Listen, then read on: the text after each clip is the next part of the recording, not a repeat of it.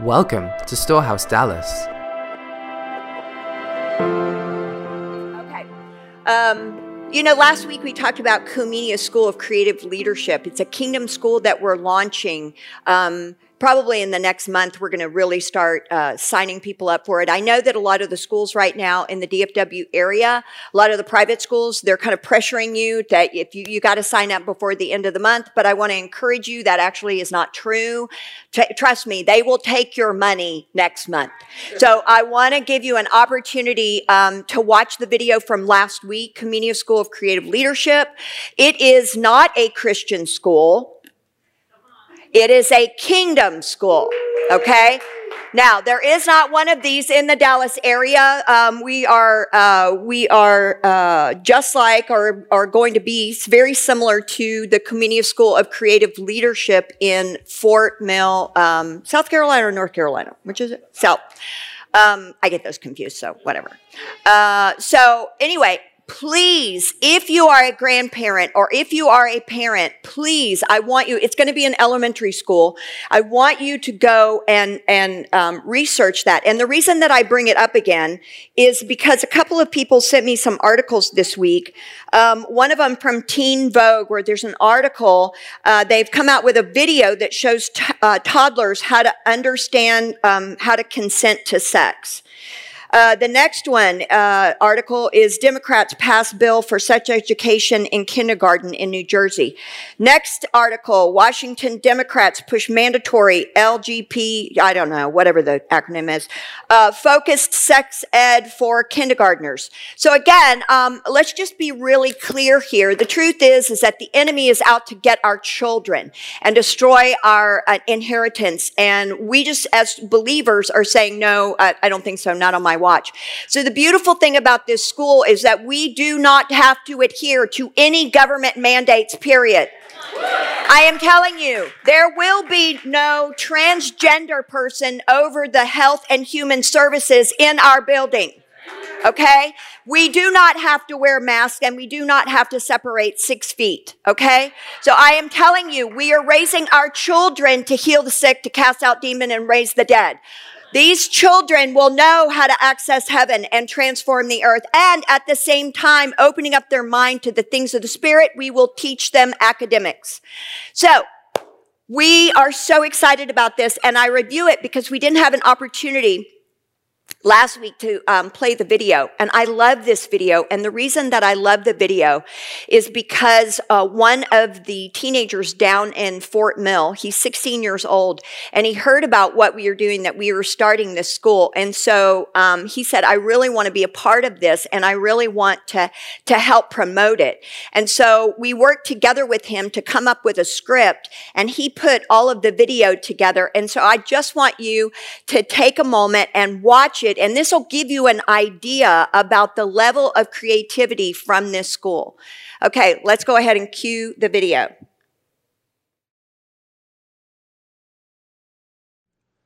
There was a time when we celebrated imagination. We held up the artists, the inventors, the storytellers, and the entrepreneurs for what they helped us see, for how they made us feel, for how they accessed heaven and brought God's dreams to the earth. We used to champion the dreamers, the ones who gave us vision for the kingdom of heaven to come, given us hope for a brave new world. They gave us leadership that improved our lives, inventions to lift us up, and sounds that filled our souls. But then the voices of the naysayers grew louder. We listened to the ones that said, Be reasonable, sit still, conform, and we stopped dreaming stop sharing the story of who we are. But what if all our stories haven't been told? What if all the dreams haven't been dreamed? What if all the songs haven't been written? And what if the next masterpiece is waiting for you to create it? There is a place where imagination is still alive through a community of worshippers and with a school for tomorrow's creative leaders. A place that lets all awaken to the full potential of how they were created and launch them into believing for their exciting story with God. an atmosphere where heaven meets earth, a loving environment to grow, a school with curriculum that challenges and motivates but has no homework, only meets four days a week, yet outperforms their peers academically, where they don't encounter just information, but they learn wisdom. Join us, the Comenius School of Creative Leadership, a school for Dallas's children to discover their story from the one who wrote it a part of Storehouse Dallas's Apostolic Center. Come and let our community help develop the gifts and minds of tomorrow's creative leaders that will change the future of education, media, entertainment, government, and science. This is our story.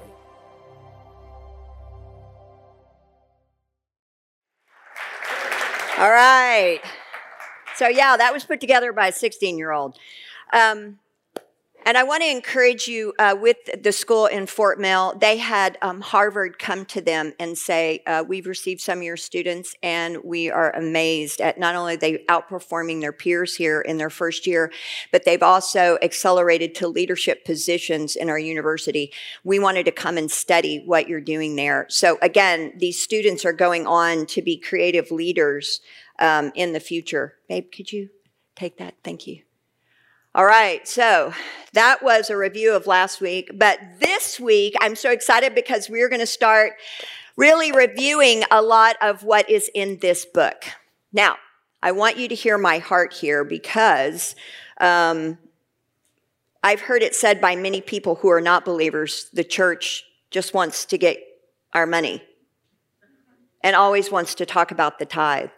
And I want to encourage you in something. When God puts something in motion and when he develops something, when he offers something, when there is a command in the Bible, it is so that we can come to the highest, the widest, and the deepest measure of our experience here on the earth. And that is what kingdom wealth has to offer us. And so I'm really excited about this because the truth is, if you can understand how God's money works from the kingdom perspective, then it really does open you up in faith to believe the things about raising people from the dead, healing the sick, casting out demons, and living a supernatural life. You see, the truth is, when God designed the earth, he put it within a system that reproduces after itself. And so the same goes for our money. You know, it's really interesting because in the charismatic community, we can believe for the supernatural in all of these different areas. But for some reason, when it comes to work and money, all of a sudden we're like, no, I got that. And we find ourselves to be slaves to a system that has created within us heart attacks and stress and um, waking up in the middle of the night and being a slave to the master instead of being um, um, the leader of our destiny. Okay? So, I want to, oh, by the way, I want to welcome online guests. Sorry, they had it in red. You know, I, I should have seen it. All right. Um, I want to start by saying this. Um, we're really, I believe that God is about to pour out his wealth. The wealth of the wicked is about to be poured out into the hands of the righteous. Amen. We are in Haggai 2. God is rebuilding his temple. Um, he is rebuilding his bride and because he is coming back for her. And so he is, we are readying ourselves for that. Remember the bride would made herself ready. And so this is part of that. No, I don't believe that, that, that your tree in your backyard is going to start to produce dollar bills. Okay. But I do believe that, that there is a revelation of kingdom wealth that is available to this generation unlike there ever has before. You know, um, let me, let me, in Proverbs, um, in Proverbs chapter 10, verse 22, it says, The blessings of the Lord make one rich, and he adds no sorrow with it. All right, I'm not really a prosperity preacher, but I'm also not a poverty preacher. But I do believe that there's a system that is available to us where we can access heavenly wealth and bring it down because um, the toil, toiling in the earth, it actually means you're under the earth curse system. It means that you are still under the curse and you haven't really fully appropriated the blood of Jesus to learn the new way because there is a new way. And Haggai chapter one talks about this. And he says this, I want you to consider the prophet Haggai said to the people, you're building your houses, but you're, and, it, and he doesn't say stop building your houses. He said the way that you're building your houses is wrong. He said, consider the way that you are building. And I believe what he's saying to the body of Christ is consider the way that you're working. Because you're working and you're still under the curse and you're actually not working in the rest that the Lord has prepared, prepared for you. Now, he doesn't say, I want you just to hang out and wait for the FedEx guy to bring you your monthly check right? This is not, this is not, I'm not opposed to working. I'm just working unto the Lord. And so that kind of work can actually create prosperity. And so the beauty of, of the system of the kingdom that produces wealth is like you're giving your money to, to, to God of the universe who knows the beginning and the end and everything was made through him and the destiny and the story that you have has already been written and he is more invested in your future than you are, more able to see it come to pass than you are, more able to bring everything that you need to see it come to pass than you are. So, so the beauty of money is that there's a sowing and a reaping with money. You got to sow to, so that you can reap. Did you know that money in the Bible is a seed? It's called, it's a seed. And so when Jesus came, what did he do? he said, I'm going to come, repent for the kingdom of heaven is at hand. He didn't say repent for the kingdom of salvation. Georgia, you're here. Oh my gosh, everybody, this is Georgia. I, I, my good friend. I love you. Thank you. I'm so glad you're here. Okay, we'll hug, we'll hug and paint our nails later. okay, where was I? Everything in the kingdom. Now, Jesus, Jesus wasn't a farmer. Jesus was a carpenter. So he didn't come and say, the kingdom of heaven is like building this stool. Or the kingdom of heaven is like this dresser that I made for my mother, you know? He said the kingdom of heaven is like agriculture. He talks about seeds. He talks about the mustard seed, right? He talks about trees blooming. He talks about the fig tree. So he goes in and he continues to talk about the seed is on the wayside. The seed is here. The seed is there. So he's talking about the seed. In other words, he's talking about two things. Seeds in the Bible are the word of God and it is money. So money does what? Money should make money. Should you make money? No. You should catch money. Should you go out and chase money? No. You should, in the kingdom, receive money. Now, I hope that I am offending every man and woman in this room. Because if I can offend your mind, then hopefully you will understand that the way that you're thinking is actually wrong. And, and 99.9% of the body of Christ has been trained in the earth curse system, which is one plus one equals two. But in the kingdom, one plus one equals infinity. You got to get God's math. I want God's math. And I can tell you, I have a plethora, love that word, of testimonies about how God has come through. I give God my money. He is the greatest investor and he returns it with an incredible return on my investment.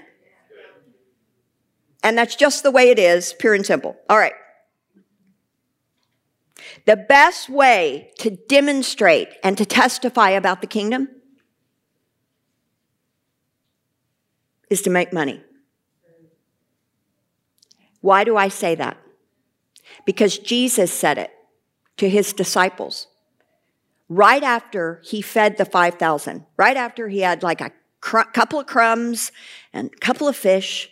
What did he do? He multiplied it. He fed the 5,000. And then he goes and he gets in the boat and he walks on water. I mean, come on, that's kind of a big deal. I mean, if I walked on water, I'd be kind of bragging. I would be like, did anybody else see that? I just walked on that water. And what would be better, of course, for the men's group, if you could walk on water with a fishing pole at the same time. That's like two things. I'm feeding the 5,000 and I'm walking on water. All right. But Jesus didn't do that. Anyway, he walked on water. So he gets to the other side and the disciples are there and they're like, what was that? And he said, the people do not follow me for the signs. They follow me because I fed them. Think about that. John chapter 6. They don't they're not following me because of the miracles he just walked on water. They're following me because I multiplied their food. Beloved, I am telling you, when you start to, when I train you in this, and you apprehend it and you begin to get your own testimonies and you begin to teach others and they begin to do it.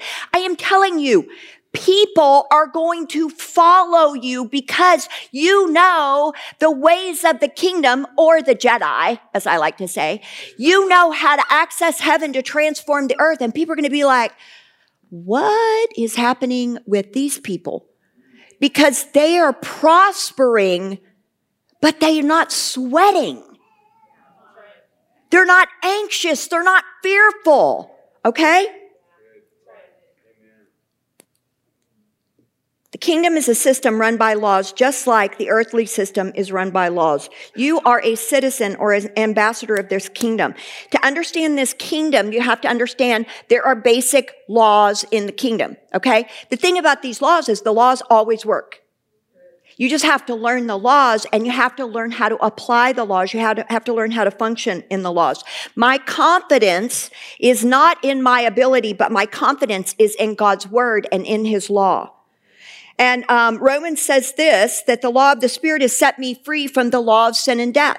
And so there's two laws that are functioning, and I always like to think of them like this. One is here, which is an earthly law, the law of sin and death, but it's actually, uh, there is a law that is higher, and it is the law of the Spirit, okay? And so it's, um, and these laws of the kingdom will help you to reign and have dominion over every earthly law. Did you know that there are 130 Bible verses about the kingdom versus 42 verses about salvation? So Jesus was very much about saying, I'm introducing a new way for you to live. You cannot live in the old way. You can continue to live in the old way. Beloved, I will tell you, if you live in the old way, you will not have the provision to fulfill the vision that God has given you. You will instead put the vision aside and you will spend all of your time chasing the provision and trying to get what you need in order to live. But if you think that God said, I'm gonna, I'm a supernatural God and I'm gonna give you the ability to heal the sick, to cast out demons and all of this, but yet I'm not gonna give you the supernatural ability to make wealth, then, then we've missed the heart of God. Because he said, I, I want all of your life and I want to bless all of your life. And again, he is more invested in seeing you apprehend the thing that he promised you. And why wouldn't he make a way to help you get there? Amen? All right. I love that. Woo! Yeah. All right, for the kingdom of God is not eating and drinking, but righteousness, peace, and joy in the Holy Spirit. So you can kind of measure where you are at any given time. Okay? I mean, am I in peace and joy? Or am I uh, stressed out, afraid that I'm going to get fired, or there's things going on in work? Do you know that there are actually um, like I think they did a study and it's like 75% of people hate their job. They hate their job. Why do they do their job?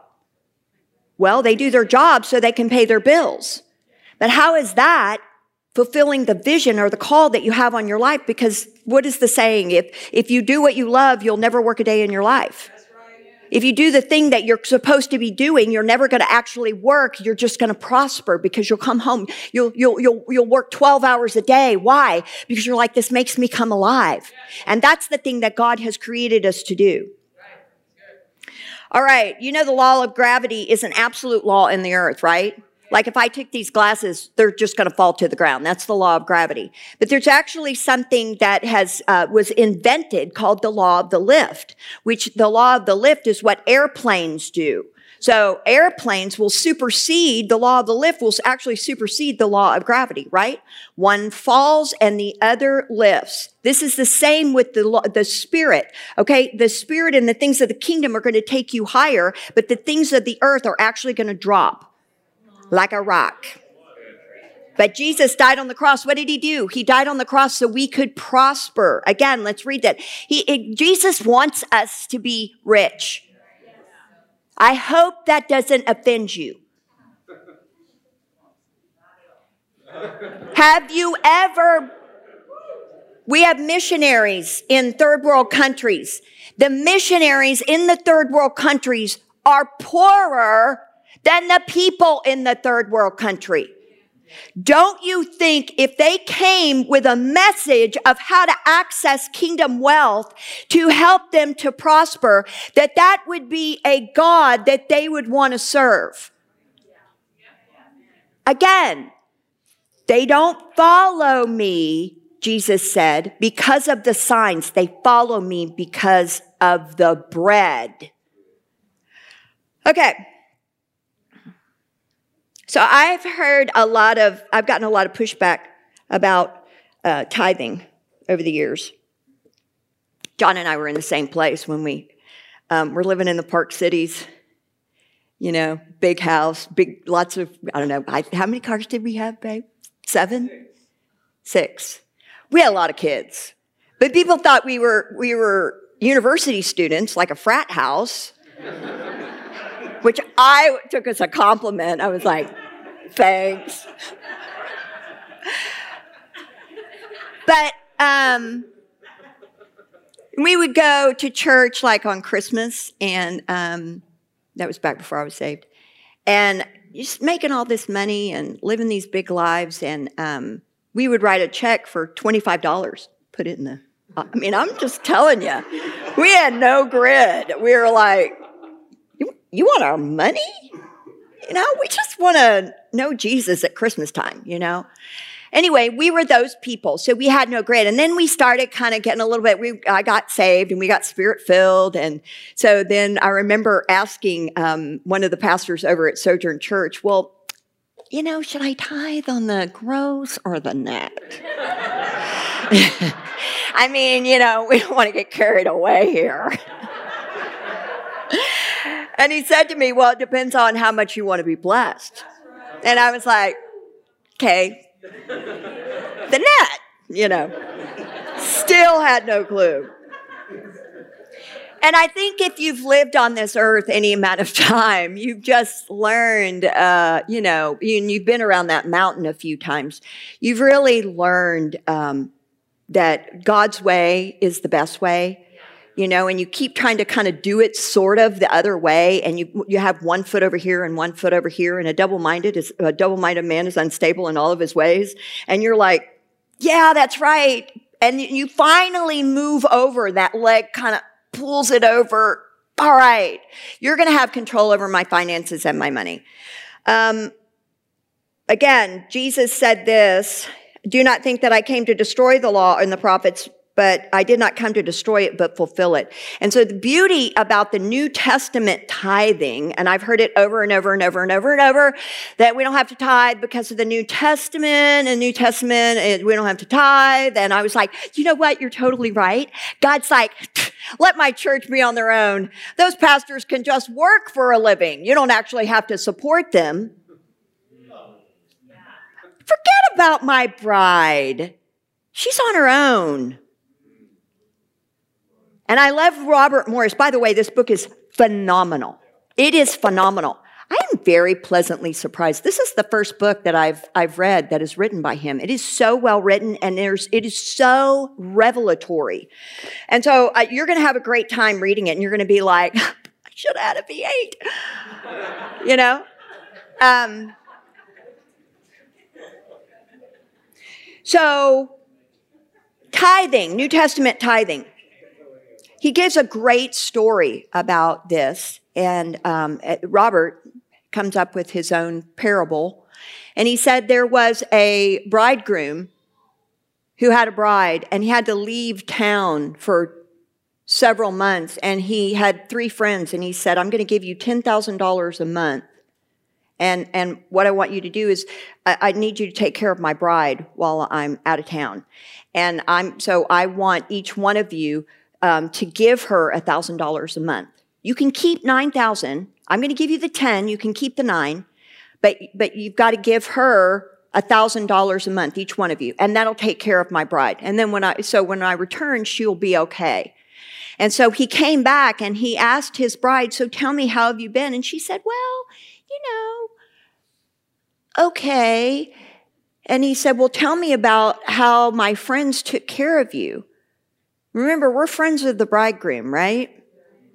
and she said, Well, the first friend, um, he was faithful, and every month, you know, he gave me a thousand dollars.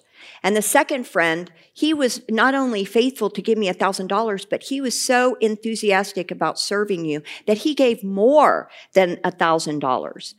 And um, and then the third friend, he gave a thousand dollars the first month. And then after that, he gave um, 750. And then after that, he gave 300. And then after that, he stopped giving. And so, of course, what is the bridegroom going to do when he said, I, I, left you in charge to take care of the, what I love because I'm coming back for her? And the truth is, beloved, uh, nobody really gets into this thinking, oh, I think I'm going to be the pastor of a church. Man, I am going to bank on money. I left a very lucrative career to be called into the ministry. Now, there are some who do really well in the ministry. Let's just address that, that, you know, elephant in the room. There are some that are making a lot of money. But the thing is, is that we don't really have to judge that because what we need to be responsible for is our part. We sow and we reap. And as we sow faithfully, God is going to take care of everything, including all of our needs, all of your needs. Okay? So, um, the law of the lift, that's what we want to do. So let's start uh, talking about tithing, all right? Once you understand God's kingdom and his heart regarding money, you will run to give your money away. And that's what John and I, John and I now spend all of our time looking for opportunities to become wealthy. Not that we're looking for opportunities, not just to, for work, but we're looking for opportunities to sow. Because the more you understand this and the more you will have your own testimonies in this, the more you're going to say, where else can I give my money away? Because I understand the laws of the kingdom and therefore all of a sudden everything has begun to come to me. I like to say I uh, you can actually begin to, and we'll get into this in the second part of our Kingdom University training this year. So we're going to do three months in talking about money. No, I'm not kidding you. Because we, uh, you have to get this. You have to get this because this is going to lead to you actually recreating food out of nothing. I have got to get the level of faith up and you are the army of God and I am training you. You're lifting weights. And so we're going to go over this. You're going to try it. You're going to testify. We're going to share about the things that are happening in our body. It's going to be an amazing time. It's going to be really exciting. Amen. All right, so let's look at what the uh, Lord tells us about um, Malachi, and of course we're gonna, uh, or not Malachi, tithing. Let's talk about. Um, well, let's back up. Let's start. Uh, let's uh, start in Leviticus, uh, chapter twenty-seven, verse thirty. And all the tithe of the land, whether the seed of the land or the fruit of the tree, is the Lord's. It is holy unto the Lord's. All right, so the tithe is holy. You can't touch the tithe. That's the bottom line. You cannot touch the tithe. It belongs to the Lord. It does not belong to you. Just as the story that I told, well, actually it was Robert, um, just as that story demonstrated to us, it doesn't belong to us. It belongs to his bride. It belongs to the priests that have been um, um, anointed by God to serve his people. Do you know that only 17% of the body of Christ actually tithes worldwide? Think about what we could do if it were 100. Think about what kinds of revival we would be having. We feed the poor every week, every other Saturday. We have a line of cars. And I, you know, I don't know if they're poor, but I know that a lot of them are hungry. They need the food. Well, this is amazing food. But just think about how much further we could go. All right. If, if, if, if, if the other 70% 75, 80% would come in to tithing, think about what the church could do.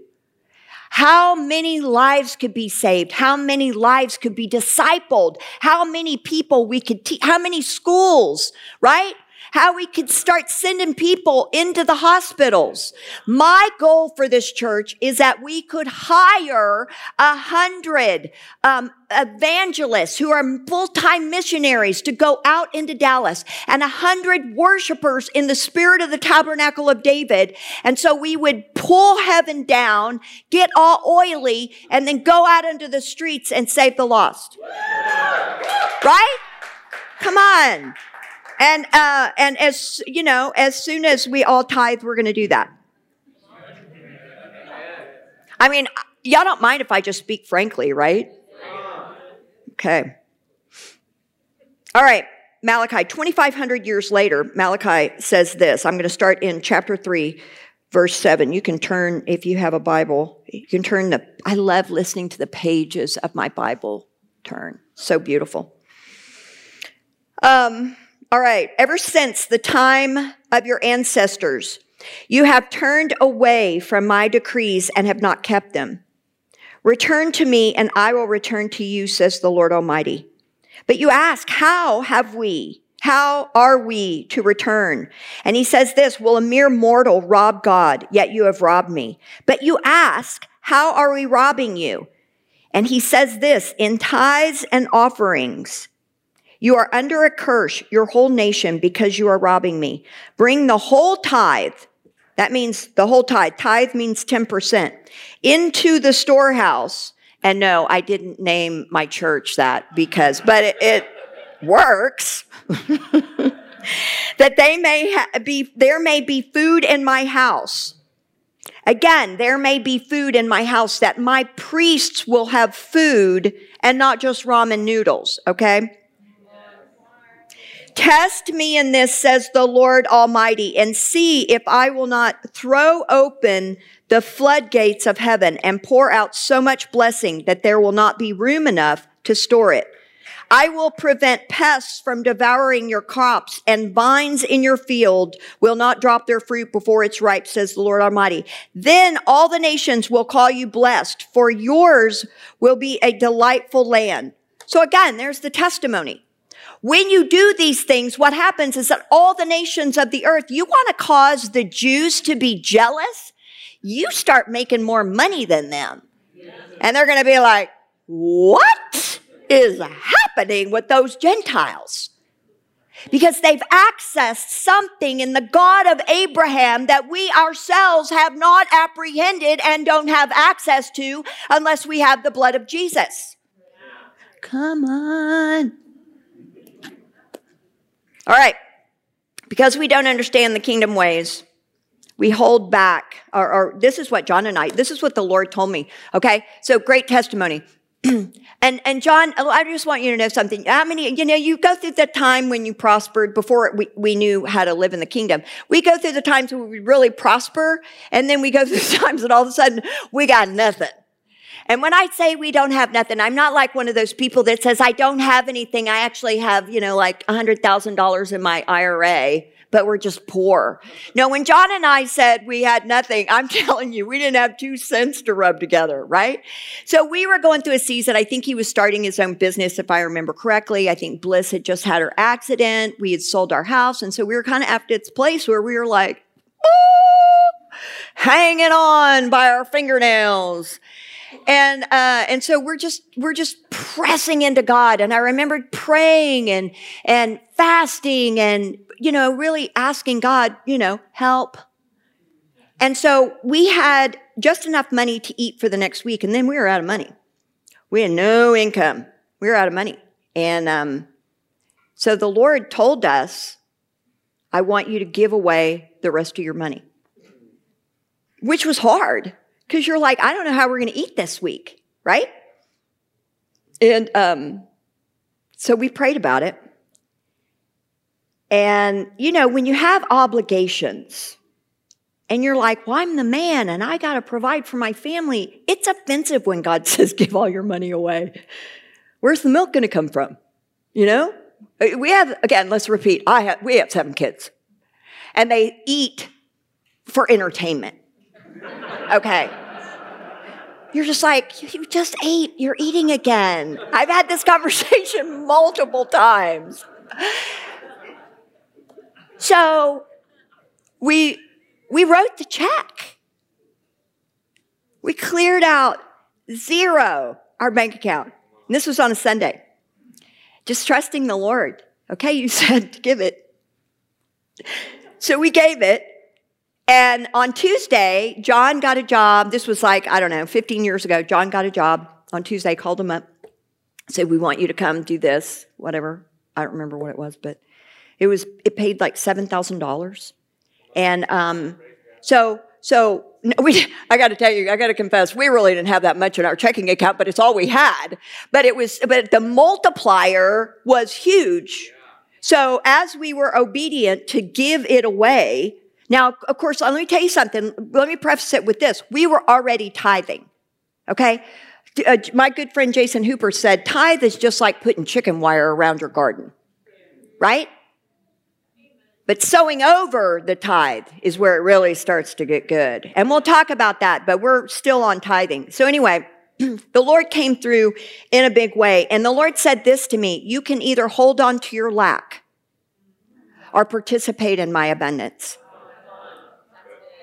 And a lot of time we're like, there's a, there's a movie, um, My Crazy Rich Asian. so funny, right? It's such a funny movie.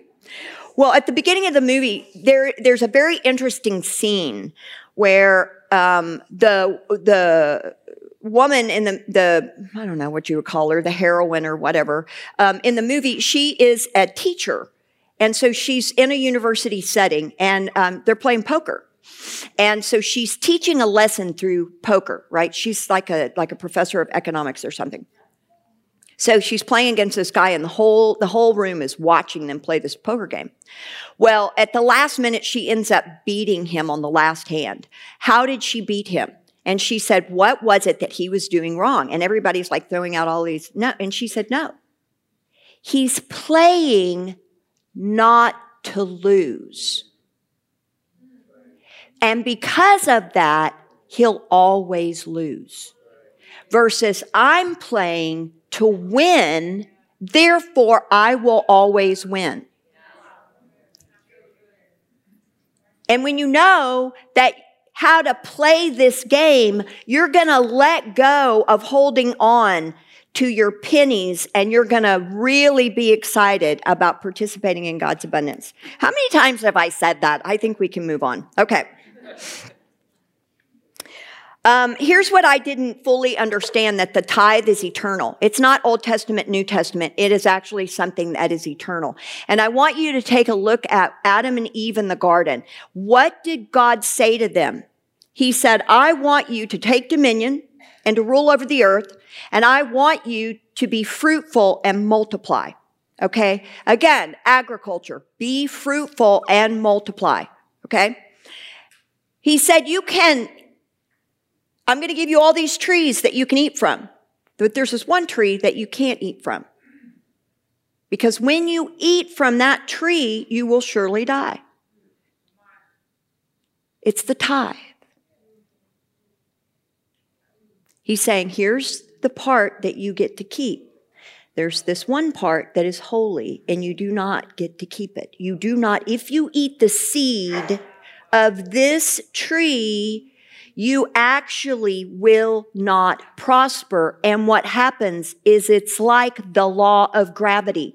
You will fall into the earth like a big rock and you will not be able to prosper. But if you stay over here into all the other trees that you can eat of, the tree of life, you're actually going to multiply and be fruitful. Do you see that? Adam and Eve were the dele- they had delegated authority by God. Satan, who was on the earth, despised them. He couldn't take their authority from them, so he had to devise a scheme that said, you don't have enough with your 90%. You need to just kind of get in there and start nibbling away at the other. So they had to lay it down voluntarily. When Adam came into agreement with Eve about this and came into agreement with what the enemy was saying, take the 10%, jurisdiction, remember, God is a God of laws, okay? jurisdiction transferred from Satan over the earth. And now all humanity came under that same jurisdiction. And we can actually look at this if you'll read uh, in your Bibles, um, Genesis chapter three. And I'm almost finished. And then we're going to stand and repent with gnashing of teeth. All right, look at um, so so here's here's the the curse. Um, Genesis chapter 3 verse 18. Then Adam, then to Adam, God said, because you have heeded the voice of your wife and have eaten from the tree of which I commanded you saying, you shall not eat of it. Cursed is the ground for your sake. In toil you shall eat of it all the days of your life. Both thorns and thistles it shall bring forth for you, and you shall not, you shall eat the herb of the field. In the sweat of your face you shall eat bread till you return to the ground, for out of it you were taken. For dust you are, and to dust you shall return. So what happened is he went from being a son multiplying fruitfulness to now becoming an orphan or a survivalist. So you're going to have to get your own provision and it's going to come by the sweat of your brow and through toil. How many of you understand what I'm saying about toil? Right? So what I want to tell you is that this whole place of being a survivor is not God's original design for his people. We were never created to do that.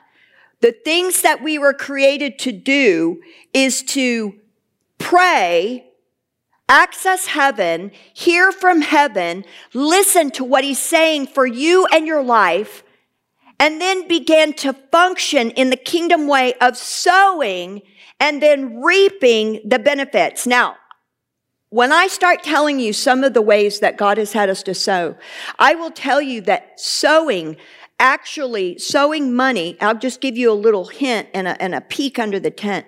S- uh, understanding how to sow money actually works for more than just finances.